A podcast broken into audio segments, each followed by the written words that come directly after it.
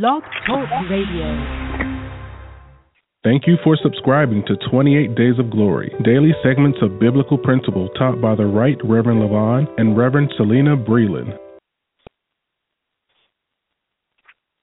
Well, good evening. This is the day that the Lord has made. I will rejoice and be glad in it.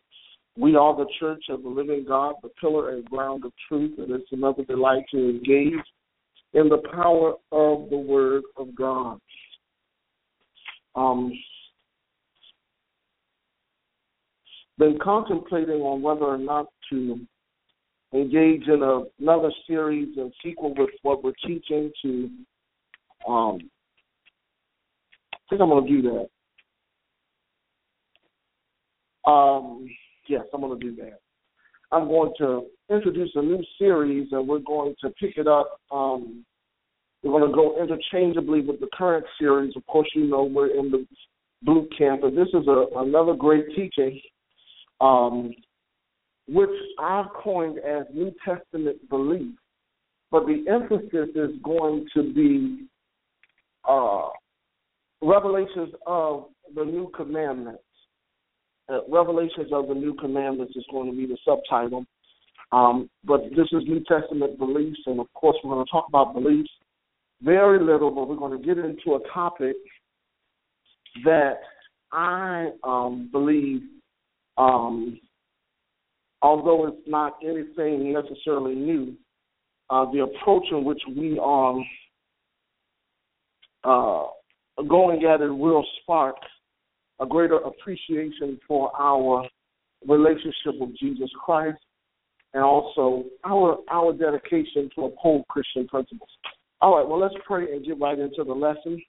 And then on next week we'll get we'll resume the lesson and you just have to journey with me in your note um in your notebooks. But I think all teachings are going to be very pivotal to you uh, achieving success as believers. Amen. Well, let's pray. Father, we praise you and thank you for this day, knowing that this is the day that you have made. We rejoice and are glad. We thank you for another opportunity to worship you in spirit and in truth.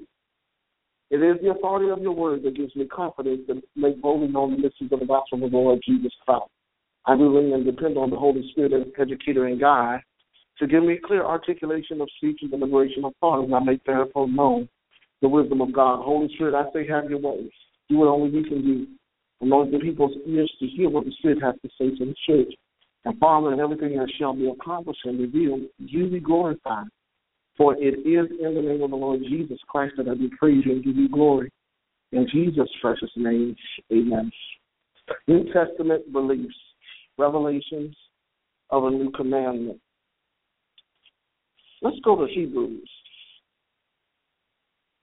One of my favorite books that uh, in the entire Bible is the book of Hebrews 1 because it is written by an unknown author. And um, that author um, gives one of the strongest theological backgrounds of the New Covenant. And I think it's imperative and important that we as the body of Christ make clear distinctions to what exactly we believe under the new covenant. Amen. so I think this particular series, of New Testament belief, revelations of the new commandments, is going to help distinguish us from the generation of the unknown and and and I, I want to go to several references, but we'll start here. God, who in Sunday times and in divers manners spake in times past unto the fathers by the prophets, hath in these last days spoken unto us by his Son, whom he hath appointed heir of all things, by whom he also made the worlds who being the brightness of his of his glory and the express of his person and the upholding of all things according to the word of his power when he had sat down on the right hand of the majesty on high being made so much better than angels as hath the inheritance of obtaining a more excellent name than they, for which of the angels said he at any time, Thou art my son, this day I have begotten thee.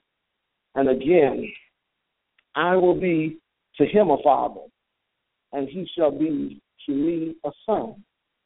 And again, when he bringeth um, in the first begotten into the world, he said, and let all the angels of God worship him. And all the and all and all the angels said, Who maketh his angel spirits and his ministers a flaming flame of fire. But unto the Son he hath said, Thy throne, O God, is forever and ever, a scepter of righteousness, and the scepter of thy kingdom. Thou hast loved righteousness and hated iniquity. Therefore, God, even thy God, hath anointed thee with the oil of gladness above all thy fellows. And thou, Lord, in the beginning hast laid the foundation of the earth, and the heavens are the works of thine hands. They shall perish, but thou shalt thou remain. They shall wax old and doth uh, as doth a garment. As a vesture shalt thou fold them, and they shall be changed. But thou art the same, and thy years shall not fail. But to which of these angels said he at any time, Sit at my right hand, until I make thine enemies my footstool?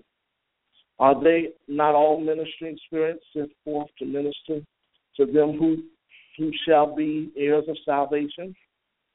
Therefore, we ought to give more earnest heed to the things which we have heard, lest by any time we should let them slip. For the word spoken by angels was steadfast, and every transgression and disobedience received a just recompense of words. How shall we escape if we neglect so great a salvation, which first began and to be spoken by the Lord, and was confirmed unto us by them that heard him. God also bearing witness with them, both with signs and wonders, and with divers miracles and gifts of the Holy Ghost according to his own will. All right, now we can keep going in that vein, but what it's doing is setting up a scene to introduce the authority of the man, the Lord Jesus, as Christ and his positioning.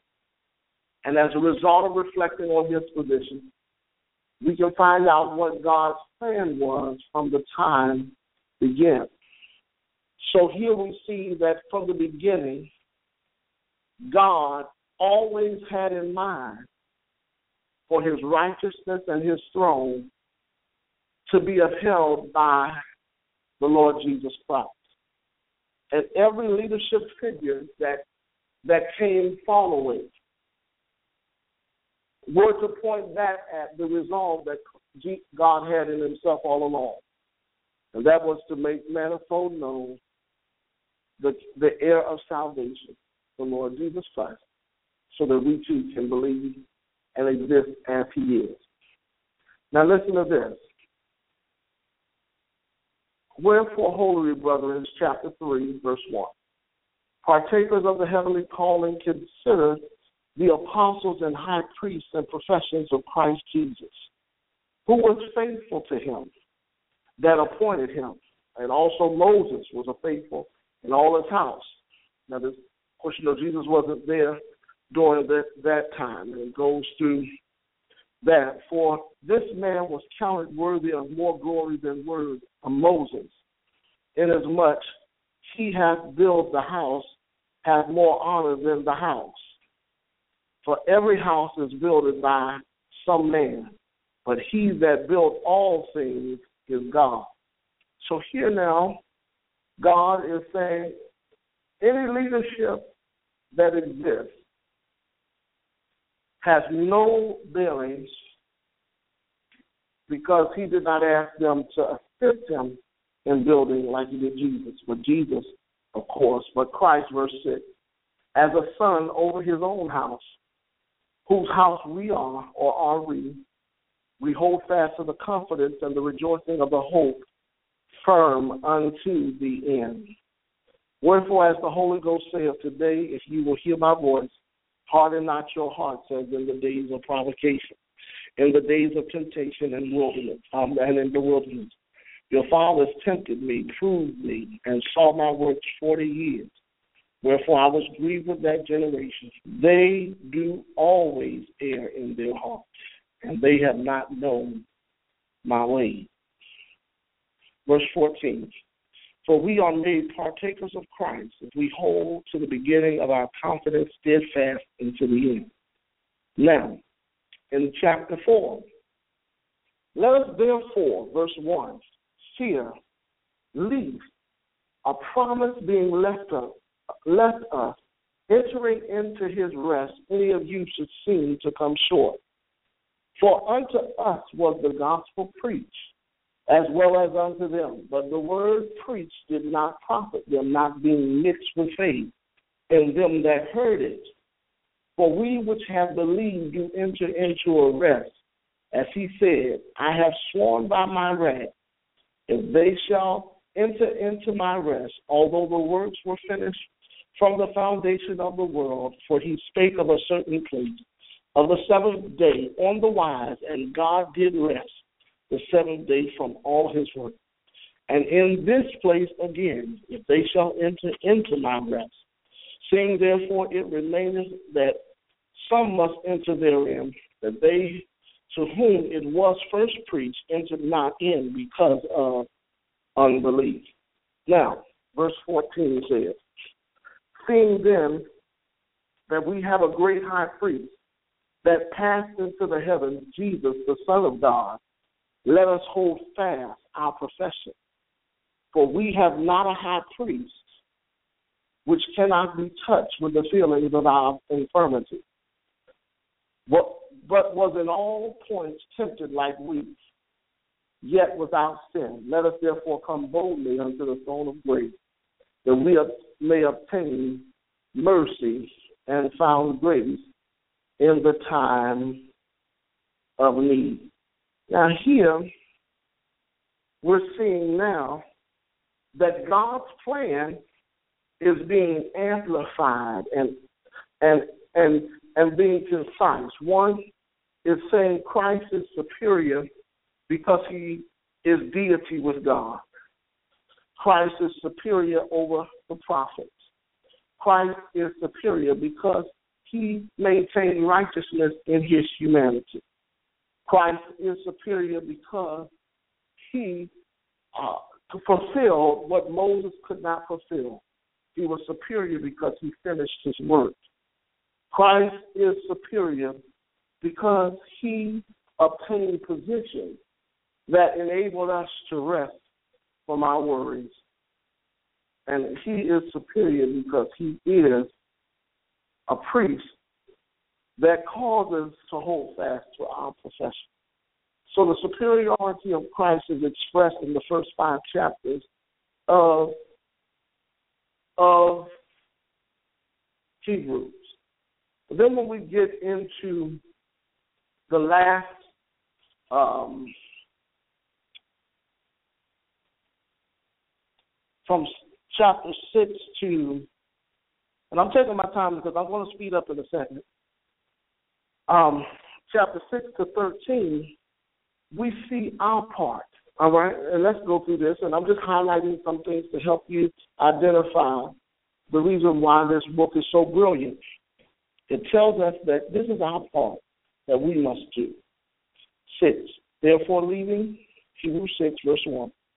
Therefore, leaving the principles of the doctrines of Christ, let us go on to perfection, not laying again the foundation of repentance from dead works and the faith toward God of doctrines of baptisms and the laying on of hands and the resurrection of the dead and eternal judgment. And this we will do if God permits it. He's saying in verse 14 or verse 13, for when God made a promise to Abraham, because he could not swear by no greater, he swore by himself, saying, Surely blessing I will bless thee, and multiplying I will multiply thee. And so after he had patiently endured, he obtained the promise. For men verily swear by the great or by the greatest. And an oath for confirmation is to them an end to all strife, wherein God willing more abundantly to show unto the heirs of, of the promise The immutability of the counsel confirmed by an oath that by two immutable things to which it is um, was impossible for God to lie, we might have strong consolation who fled for the refuge to lay, lay hold upon the hope that is set before us, which hope we have as an anchor of the soul, both sure and steadfast, and which in entereth into that within the veil, whether the forerunner is for us entered even Jesus, made an high priest forever after the order of Melchizedek. Now, it, then he goes into uh, almost an apologetic here. And he contrasts the old priesthood, uh, the priesthood of the description of Melchizedek, and talks about the imperfections of the um, Aaronic priesthood, which was, of course, the priesthood of Aaron. Uh, verse 11 in chapter 7 says, If therefore perfection by, by the Levitical priesthood, who were under the people, received the law, further we um, further need as their need was there that another priest should arise after the order of Melchizedek, because Melchizedek's uh, order of priesthood was solely by revelation that came from Jesus Christ. Amen. Well, or came from revelation, of course, which was a type of, of Christ. Amen. Now, in chapter 8, it says, verse 1 says, Now of the things which we have spoken, this is the uh, this is the sum. We have such a high priest who is set at the right hand of the throne of the majesty in the heavens, a minister of the sanctuary and of the true tabernacle, which the Lord pitched and not made. Every high priest is ordained to offer gifts and sacrifices. Wherefore it is of necessity that this man have someone also to offer. And what did he offer? He offered his very own life. Go to verse 7. For it is, if the first covenant had been faultless, then there should be no place to have sought for the second. For finding fault with them, he says, Behold, the days come, saith the Lord, when I will make a new covenant with the house of Israel and with the house of Judah, not according to the covenant that I made with their fathers in the day when I took them by the hand and led them out of the land of Egypt because they continued not in my covenant. And I regarded them not, saith the Lord. For this is the covenant that I will make with the house of Israel, and after those days, saith the Lord.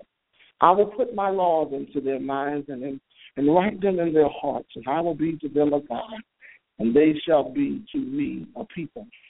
And they shall not teach every man his neighbor and every man his brother, saying, Know the Lord, for all shall know me, from the least to the greatest. For I will be merciful to their unrighteousness and their sins and their iniquities.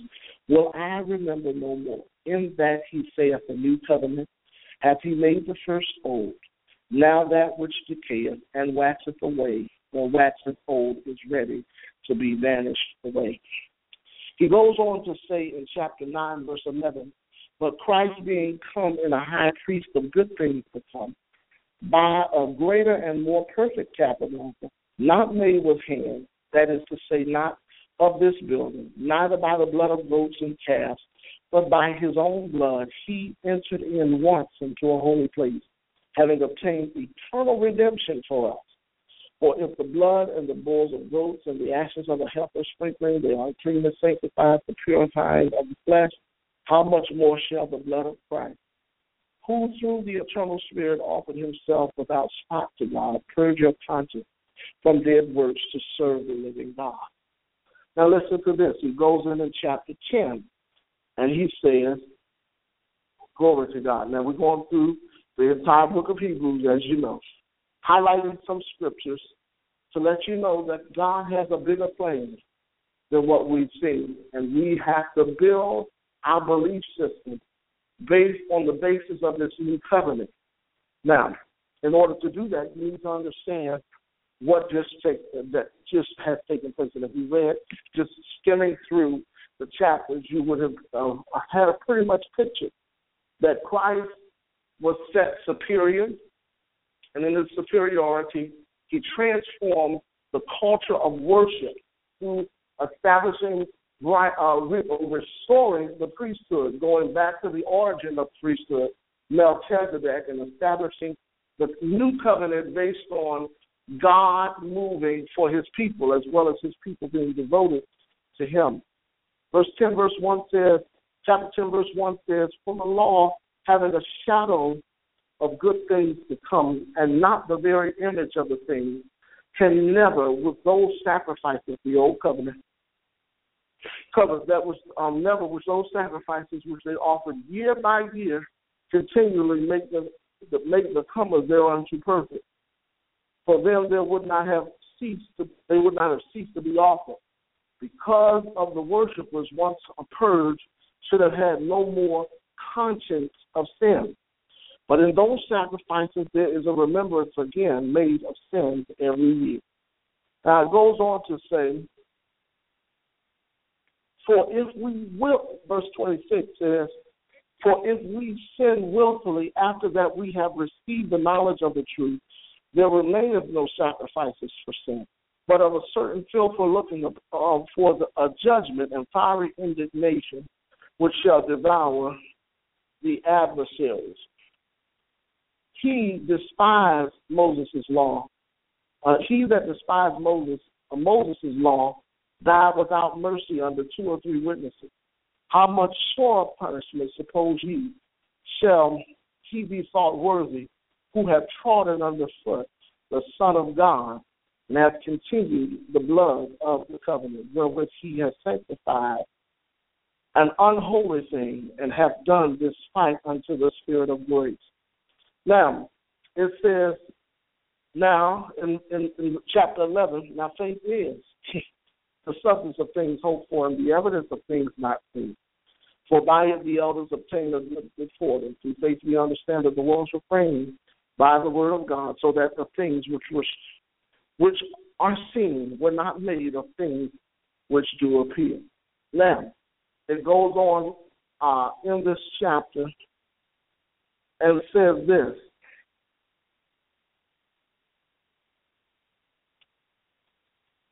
Verse 39 And all these things, having obtained a good report through faith, received not the promise, God having provided something better, saying for us, that they without us should not be made perfect.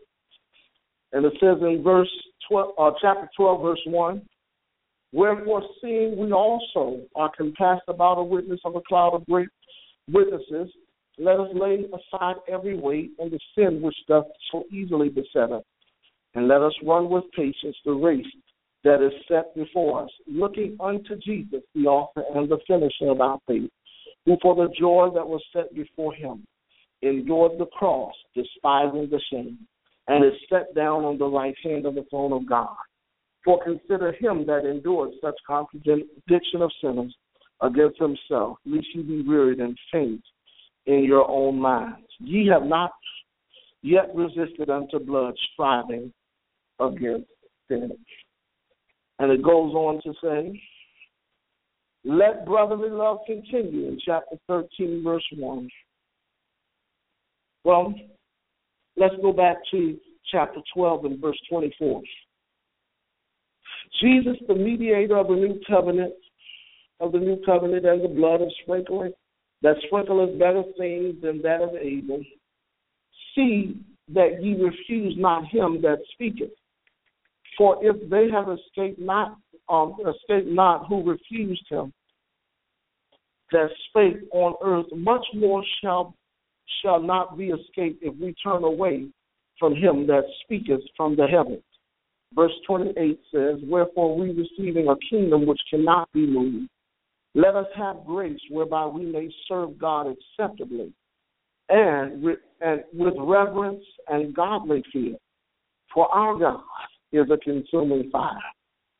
Then it goes on to say in chapter 13, Let brotherly love continue. Be not forgetful to entertain strangers, for, there, for thereby some some have entered entertained angels unaware.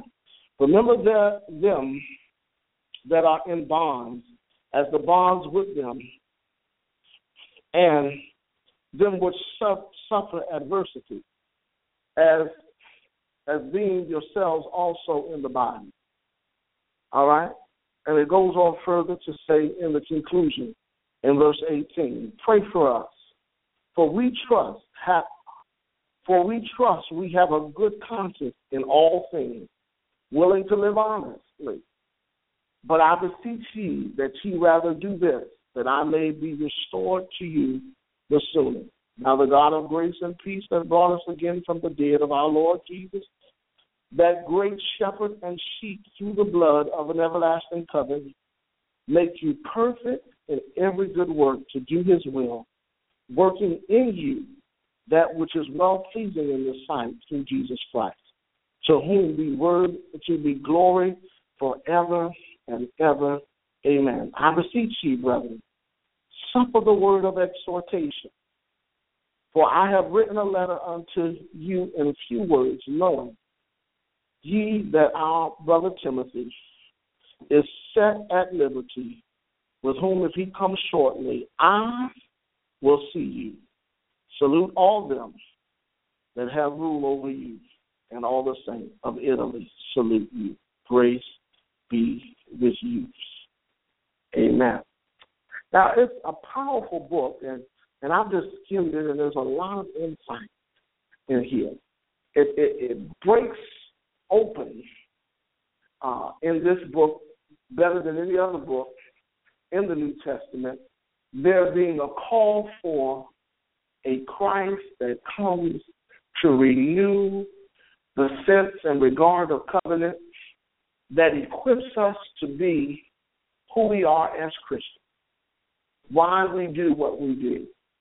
And one of the things that we understand that Christ does to pre- prepare us for this understanding is first provide us the new birth experience, the new baptism with the Spirit, the new phenomenon of being indwelt with the Holy Spirit, and then new belief. New belief as we walk in the Spirit. It takes courage to approach things that are new because they're often uncharted territories that have not been explored. But let me um, enlighten you on something. God cannot reveal things pertaining to your covenant until you become consciously aware of who you're in covenant with. And the covenant, the testator of the new covenant is Christ. And so the book introduces us to Christ being the one whom God assigned to establish how you go about existing in the belief of this new covenant established upon better promises. So I want to challenge us in this short lesson, these three uh, lessons that's going to be on New Testament beliefs to examine ourselves to see whether we are in faith. And I understand that we use faith as acting on what we